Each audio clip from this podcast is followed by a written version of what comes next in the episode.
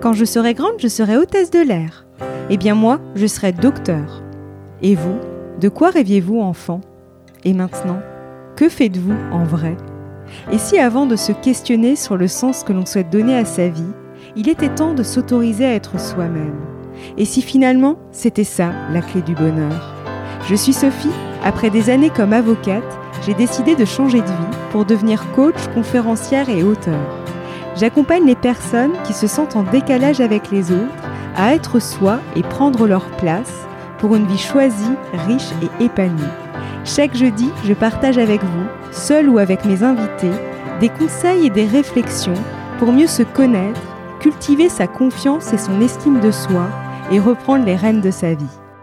À l'occasion de la sortie de son nouvel ouvrage Femme à haut potentiel intellectuel et sensible, N'ayez pas peur d'être hors la norme, paru chez Le Duc, j'ai le plaisir de recevoir Fanny Marais, qui est coach auprès d'adultes à haut potentiel depuis plusieurs années. Elle y confie le fruit de son expérience auprès de femmes qui sont concernées par la surdouance et la haute sensibilité. Cet ouvrage s'adresse à ces femmes dont on parle moins et qui ont fait des choix de vie différents. Il met en valeur la femme atypique indépendante, engagée et vous aidera à assumer vos choix en toute liberté. Il est temps de retrouver Fanny pour en savoir un peu plus. Bonjour Fanny, merci d'avoir accepté mon invitation. Bonjour Sophie, c'est moi qui te remercie. Je sais que ça prend du temps de faire toutes ces interviews, donc euh, je te remercie de t'intéresser à ce sujet. Alors, euh, ton nouvel ouvrage, Femme à haut potentiel intellectuel et sensible, vient de paraître aux éditions Le Duc. Pourquoi l'as-tu dédié exclusivement aux femmes? Alors, je te remercie de me poser cette question, car en effet, il est dédié exclusivement aux femmes à haut potentiel intellectuel et sensible, mais qui plus est à l'intérieur de, allez, j'ose le mot, cette catégorie euh, des femmes à haut potentiel intellectuel et sensible, je parle plus précisément de certaines femmes euh, dont je trouve nous faisons peut-être moins mention dans la littérature qui concerne le sujet. C'est-à-dire que euh, on a souvent coutume de lire des portraits de femmes qui seraient euh, davantage introverties, réservées, peut-être parfois euh, manquant de confiance en elles. Or, il se trouve que dans mes séances d'accompagnement en coaching, euh, je voyais beaucoup de femmes qui, à l'inverse, euh, ayant été testées ou pas, hein, certaines sont testées et d'autres ont fait d'autres parcours d'accompagnement thérapeutique qui les ont mises sur la voie de cette spécificité, eh bien, elles présentaient des caractéristiques autres. Elles avaient des énergies peut-être plus extraverties, euh, elles aimaient prendre des risques, voire se mettre en danger parfois. Et il m'a semblé intéressant de me pencher sur euh, ces femmes en particulier, de cranter, mhm. si tu veux, un petit peu plus euh, euh, dans cette catégorie. Alors le mot n'est pas très beau, simplement, comme tu le sais, on parle d'un livre ici et on est forcément obligé à un moment donné de tracer des invariants, des grands schémas, mais on se laisse bien sûr de la liberté à l'intérieur de ces schémas. Et justement, quelles sont les spécificités propres à ces femmes? Alors, c'est la question que je me suis posée pour euh, écrire ce livre que les éditions Le Duc m'ont proposé. Et euh, j'ai essayé de tracer, de dessiner euh, un petit peu un fil conducteur entre toutes ces femmes que je recevais et puis ce que j'avais pu croiser aussi dans la littérature sur le sujet, mais aussi dans les sciences sociales. J'aime bien faire aussi des liens avec la littérature, le cinéma. Donc j'ai essayé de voir un petit peu ce qui les rassemblait toutes. Et je me suis rendu compte que c'était euh, des choix qui étaient un petit peu en dehors de la norme. Alors la question, ça va être euh, qu'est-ce qu'une norme? J'en parle au début du livre, hein, c'est important de définir tous ces termes.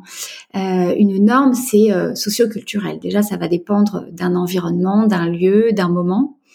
Et puis finalement, la norme va définir un petit peu des, règles qu'un groupe va se donner et que nous sommes tous ou toutes censés respecter pour adhérer à ce groupe ne pas en être exclu. Or, on se rend compte que certaines personnes, euh, notamment euh, certaines de ces femmes, peuvent être en souffrance parce qu'elles se sentent en dehors de cette norme dans les choix de vie qu'elles font. Ça peut être euh, des choix professionnels comme personnels. Et donc, je vais un petit peu dans le détail dans le livre sur ces choix qui les placent de facto en dehors de la norme. Et à l'inverse, certaines d'entre elles se sont adaptées, voire suradaptées à des codes sociaux. Quelles en sont les conséquences sur leur vie? Oui, tu as raison, et parfois l'un n'exclut pas l'autre. Hein. C'est-à-dire que euh, on a pu avoir un début de vie où on s'est euh, adapté, voire suradapté euh, à certaines exigences de la société. On peut penser par exemple au côté professionnel où on s'est contrainte à une certaine carrière, même si le, mot n'est pas très beau, à une certaine trajectoire professionnelle, pour ensuite se rendre compte à 25, 30, 35, 40 ans qu'on a envie de faire autre chose, que finalement euh, nos aspirations étaient ailleurs. Il y en a aussi qui se sont, euh, je dirais, adaptés à ce que euh, leur famille attendait d'elles. Alors peut-être là en termes de mariage, en termes de maternité. il y a aussi tout ce que la société veut bien nous inculquer ou faire entrer dans notre tête. c'est pour ça que il y a un sous-chapitre qui s'intitule La vie n'est pas un conte de Disney. Euh, puisqu'il y a aussi euh, bah, toutes ces inepties hein, qu'on entend euh, depuis petite et a fortiori depuis qu'on est une jeune fille, puisque c'est aussi pour ça que ici nous nous adressons aux femmes, c'est que pour les femmes c'est encore particulier. Il y a des impératifs sur ces jeunes filles pour que elles s'adaptent à ce qu'on attend d'elles. Alors c'est le cas aussi pour les hommes. Hein. Ce serait un un vrai sujet aussi d'écrire sur euh, sur cette spécificité masculine, euh, puisque les hommes souffrent aussi hein, de ce travers d'adaptation, de suradaptation. Mais ici, on parle des femmes pour qui c'est encore particulier.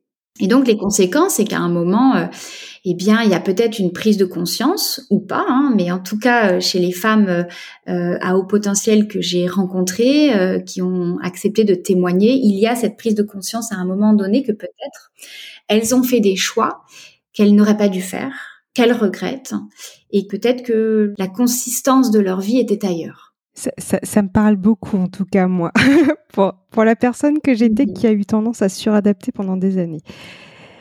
Et quelle était ton intention derrière l'écriture de ton livre? L'intention, c'était justement de les rassembler, euh, de leur laisser entendre qu'elles n'étaient pas seules, qu'il y a euh, beaucoup de femmes comme elles qui euh, alors consciemment ou non, vivent euh, en dehors d'une certaine norme. Euh, si on devait la définir aujourd'hui, est-ce que ce serait euh, le fait d'avoir un travail rémunérateur, une famille, un pavillon qu'on a acheté, pour lequel on s'est endetté? Est-ce que c'est ça la norme? Ce n'est pas forcément que cela. La norme, ça peut être aussi nous inculquer ou en tout cas nous imposer une façon de penser.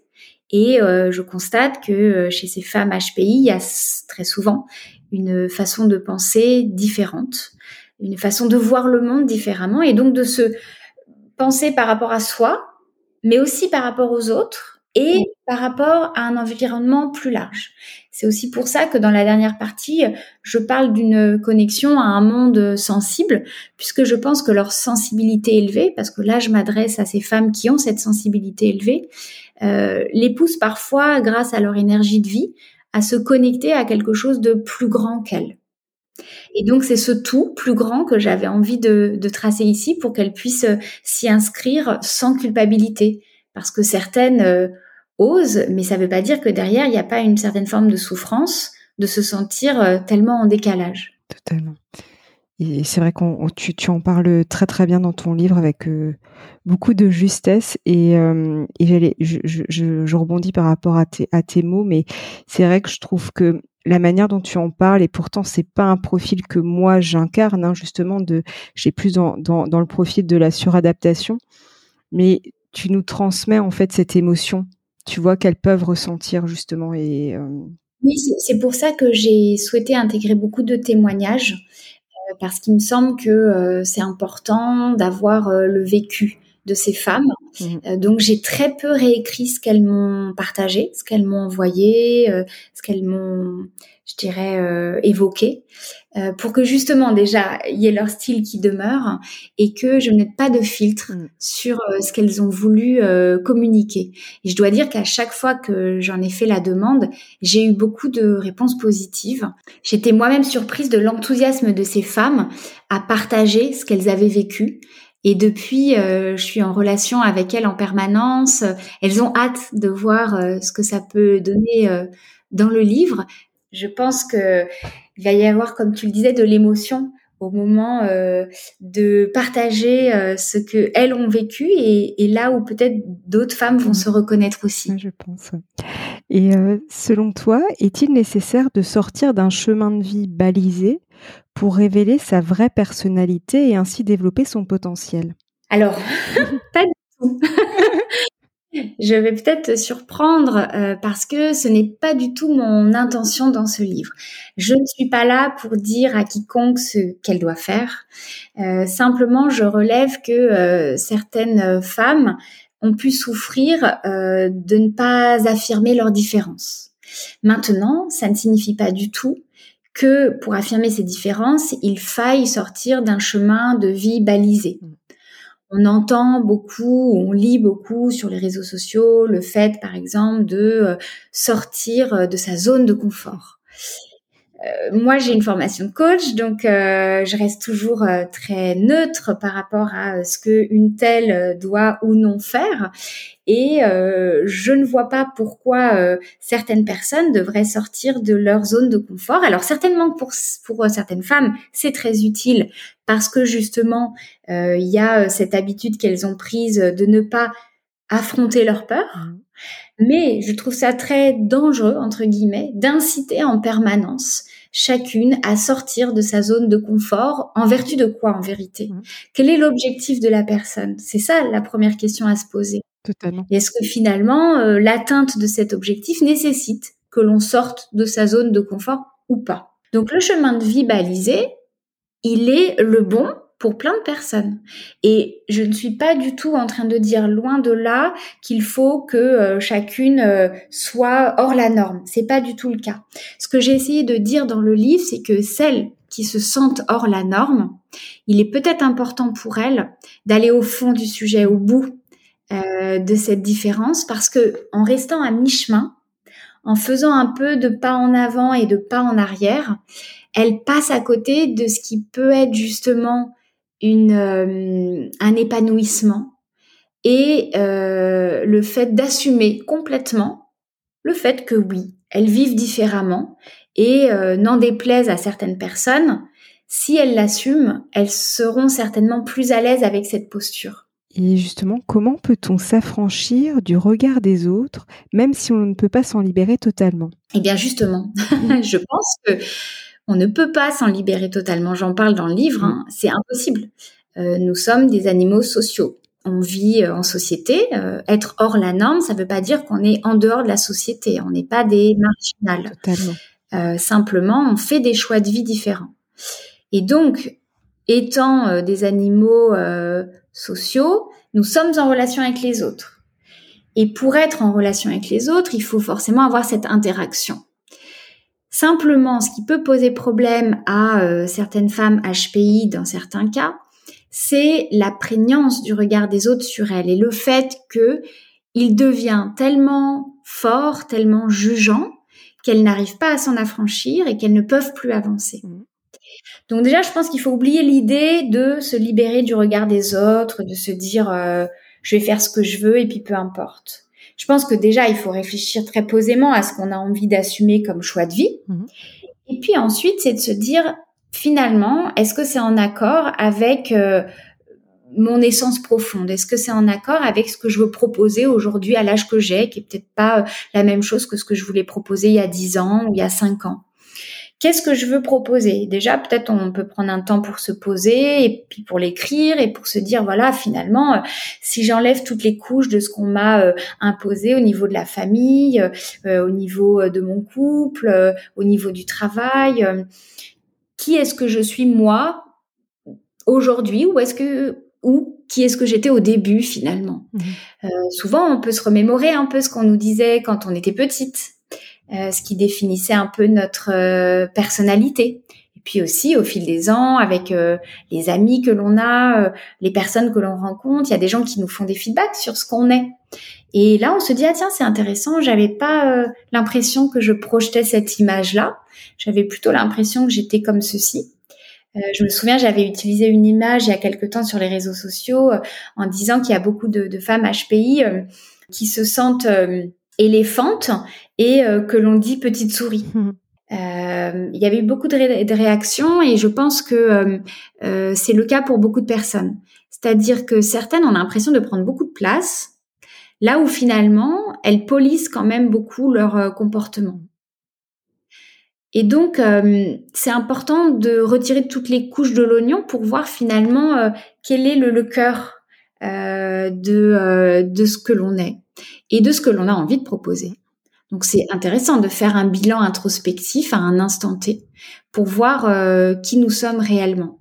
Et du coup, ensuite de cela, ajuster nos comportements par rapport à cette identité. Donc euh, là, euh, pour celles qui, qui connaissent le coaching, on est en plein euh, dans une pyramide de deals en PNL, hein, où on se dit finalement, est-ce que mes actions sont en accord avec mon identité? Et mon identité est-elle en accord avec ce que j'ai envie de proposer?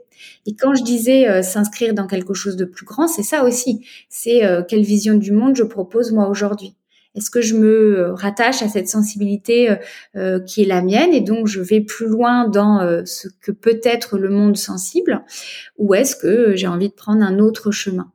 Et finalement, tu vois, on, est très loin de cette histoire de regard des autres. Exactement.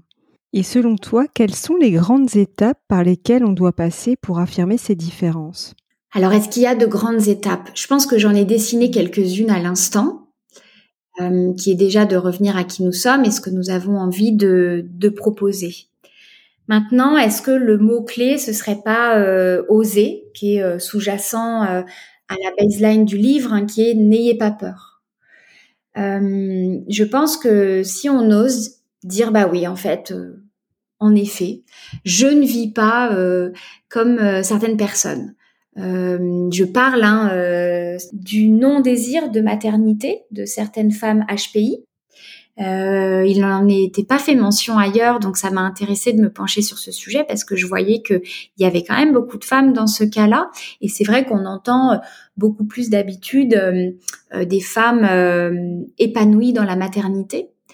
Il me semblait intéressant d'essayer de creuser le lien entre ce HPI et ce non-désir de maternité.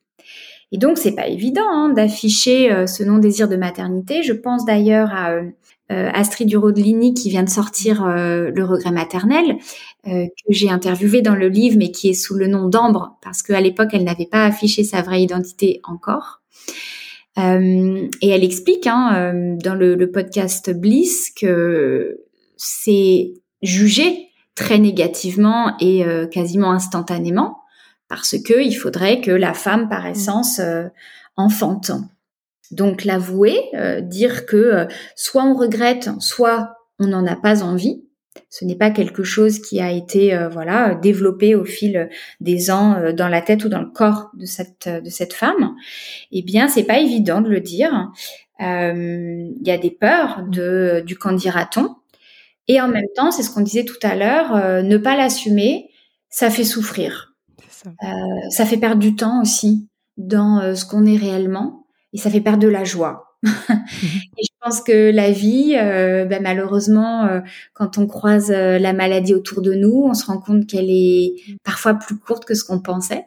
Et si on dézoome sur nous comme étant partie d'un tout, une toute petite partie, eh bien peut-être qu'on devrait en effet au quotidien se dire qu'on est ok avec qui on est et qu'on peut avancer avec ça plutôt que de se compliquer la vie et de se faire des tourments et peut-être même des, des, problèmes physiques euh, euh en conséquence de euh, nos interrogations euh, et nos tergiversations.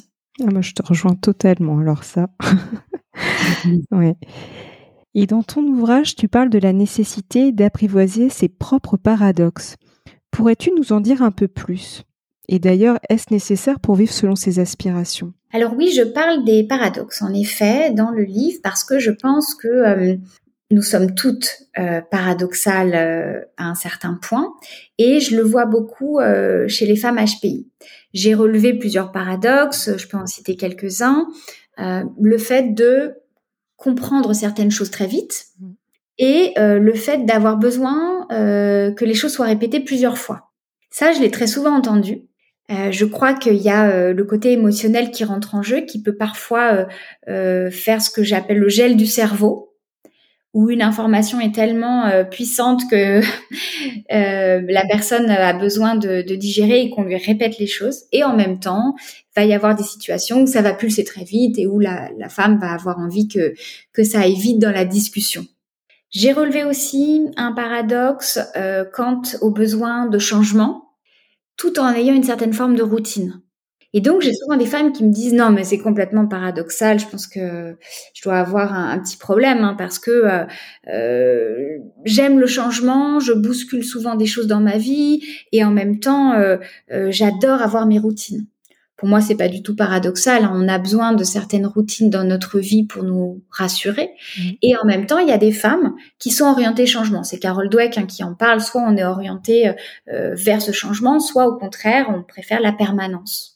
Euh, il y a aussi beaucoup de femmes qui témoignent du fait que euh, elles sont à la fois très jeunes, donc on va les taxer euh, d'immatures, par exemple, alors que c'est bien mal les connaître puisque finalement elles sont aussi très vieilles entre guillemets dans leur tête, c'est-à-dire que elles ont vieilli plus vite parfois. et l'immaturité n'est autre qu'un enthousiasme, une vitalité, une force de vie qui leur permet d'accomplir de belles choses. Et puis je crois qu'il y a un point aussi quand on se parle d'intimité, et on parle pas mal d'intimité dans ce livre, euh, c'est la tension entre euh, liberté et sécurité. Ah bah je me demandais en l'écrivant, est-ce que finalement, en étant euh, une femme, on a le droit d'avoir envie d'être en sécurité émotionnelle et de ressentir ce sentiment de liberté? Je ne sais pas si j'ai la réponse. Je pense que euh, dans le livre, euh, j'essaye de l'expliquer, que certainement les deux sont absolument nécessaires. Euh, la sécurité, c'est une évidence, de se sentir en sécurité dans son couple, par exemple, de ne pas être en permanence inquiété par le comportement du compagnon ou de la compagne, mais ressentir aussi la liberté d'esprit qui est la leur et de pouvoir la développer. Et puis ça va se retrouver aussi dans la vie professionnelle. Hein. Aujourd'hui, on voit bien que les choses évoluent suite à la crise sanitaire. Il y a de moins en moins de personnes, je dirais, qui ont envie d'être en CDI. On parle de grandes démissions. Mmh. Euh, bien sûr, tout le monde ne démissionne pas, c'est pas le cas. C'est pas ce que je suis en train de dire, mais on sent un besoin euh, euh, de plus d'équilibre entre la vie pro et perso.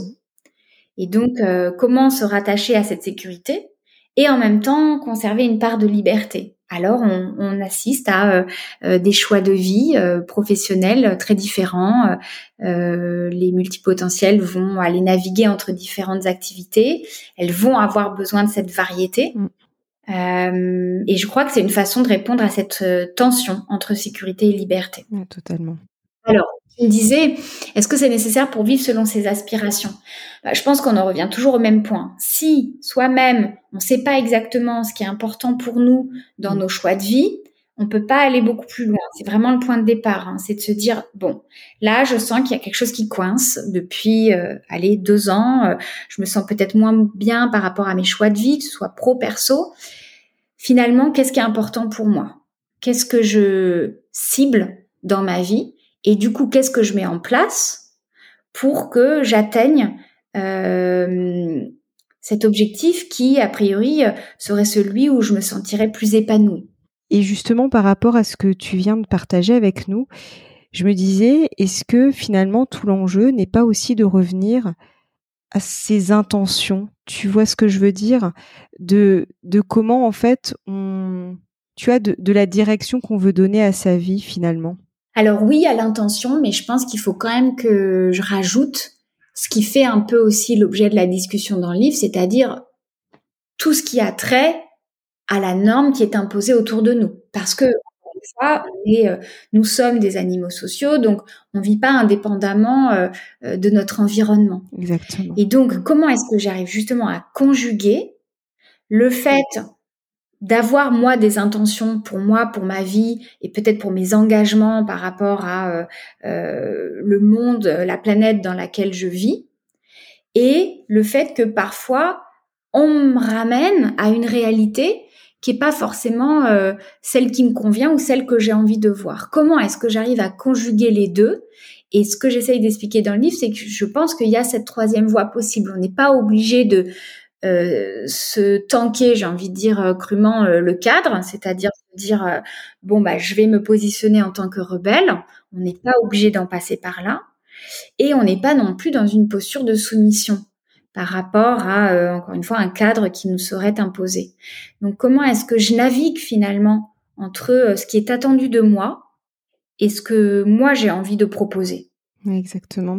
En fait, c'est trouver un équilibre, en fait, un juste équilibre qui soit finalement, euh, oui, qui c'est exactement ce que tu dis, qui conjugue effectivement ses aspirations et effectivement le, j'allais dire le respect de du cadre, en fait, enfin le respect entre guillemets, je sais pas si c'est le bon terme, mais en tout cas le cadre bah, de la société, parce qu'effectivement nous sommes des êtres sociaux. Et, et c'est en ça aussi que j'avais bien aimé la, la proposition de couve de Le Duc, parce que euh, la femme qui est sur la couve est dans un mouvement mm. euh, dynamique. On sent qu'elle se libère de certains carcans. Totalement. Et le fait qu'il y ait euh, les oiseaux autour la rattache à quelque chose de plus grand. Mm. et ça m'a tout de suite parlé en fait. J'ai trouvé que c'était vraiment très proche de, des idées que j'essayais de transmettre et encore une fois qui sont pas forcément mes idées, qui sont plus des invariants que j'ai relevés chez toutes ces femmes et euh, que je vois aussi euh, dans la littérature ou dans les sciences sociales. Mais c'est vrai que j'ai trouvé ton, ton ouvrage extrêmement euh, précis. comme je te le disais en, en j'allais dire en coulisses, j'étais surprise par le fait qu'il n'était pas très long, mais sans jugement, hein, simplement parce que ben, on a l'habitude dans dans, les dans les ouvrages, enfin voilà, de de voir un certain un certain standard.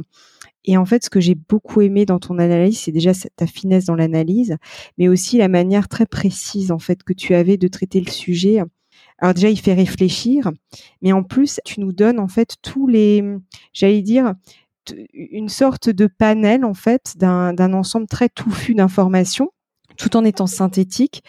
Et finalement, pour dire, bah voilà les éléments, et puis après, tu vois, le lecteur, en fait, j'allais dire, euh, bah, prend déjà ce qui lui parle, et puis aussi, ça le fait réfléchir par rapport aux éléments que tu amènes, tu vois. Et j'ai trouvé ça euh, très intéressant. Je te remercie, Sophie, euh, pour ces mots, parce que c'est toujours important euh, pour moi de savoir comment le livre est reçu, c'est-à-dire que euh, on passe euh, quelques mois en compagnie de, ce, de cet ouvrage toute seule sur notre assise à notre bureau. Et puis un jour il sort réellement et il rentre en contact avec sa cible ou pas. Parce mmh. qu'il y a des hommes qui commencent à m'écrire aussi sur les réseaux sociaux en me disant que ça les intéresse. Donc moi je suis on ne peut plus ravie euh, et donc, à partir du moment où il connaît son public, bah, comment euh, est-ce que le public va le recevoir? Est-ce qu'il va se sentir concerné, euh, slash touché? Mmh. Donc, tu as raison. Moi, j'ai tendance à être synthétique et à faire des liens. Je pense que c'est ce qui me définit. Mmh. je vais souvent droit au but, c'est vrai. Et donc, j'ai essayé d'être le plus précise possible mais encore une fois, de me concentrer sur ces femmes dont peut-être on parle moins habituellement et qui du coup continuent à souffrir parce que quand bien même on les aurait identifiées à HPI, elles se disent parfois, mais finalement, euh, moi je me sens euh, assez éloignée de ce que euh, je peux entendre parfois. Je dis pas que c'est toujours le cas, hein. mmh. mais du coup, ça explique que j'ai eu envie d'aller euh, euh, du côté euh, de, encore une fois, cette extraversion, cette mise en danger, qui peut parfois leur, leur porter préjudice. Hein. donc, je vais aussi là-dessus dans le livre hein, sur les, les, chercheuses de sensations. j'ai eu envie, voilà, d'aller explorer ces parties un petit peu. un petit peu laissées de côté. Et quel serait ton mot de la fin pour clôturer notre échange?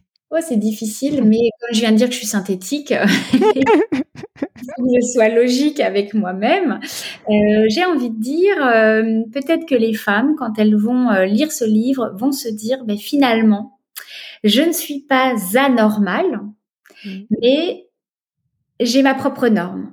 Je suis peut-être autonormée, euh, ou anormée telle que on peut l'entendre, c'est-à-dire avec une, une norme stricte.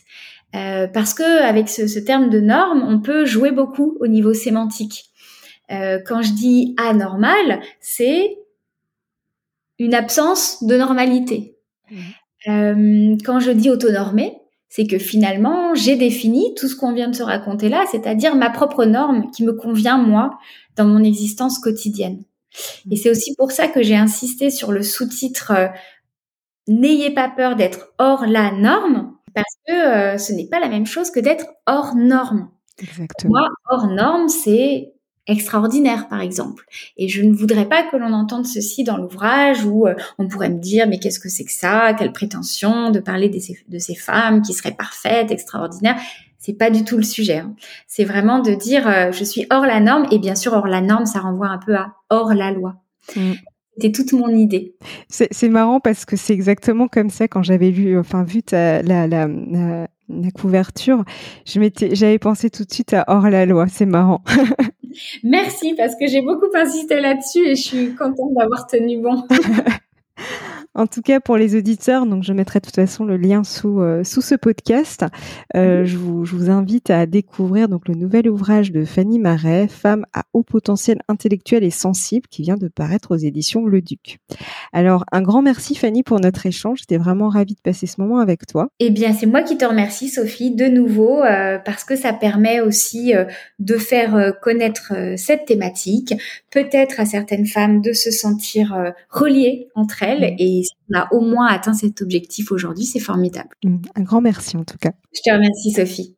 Si cet épisode vous plaît, je vous serais vraiment reconnaissante de laisser un commentaire avec un maximum d'étoiles sur Apple Podcast ou votre plateforme préférée pour m'aider à le faire connaître.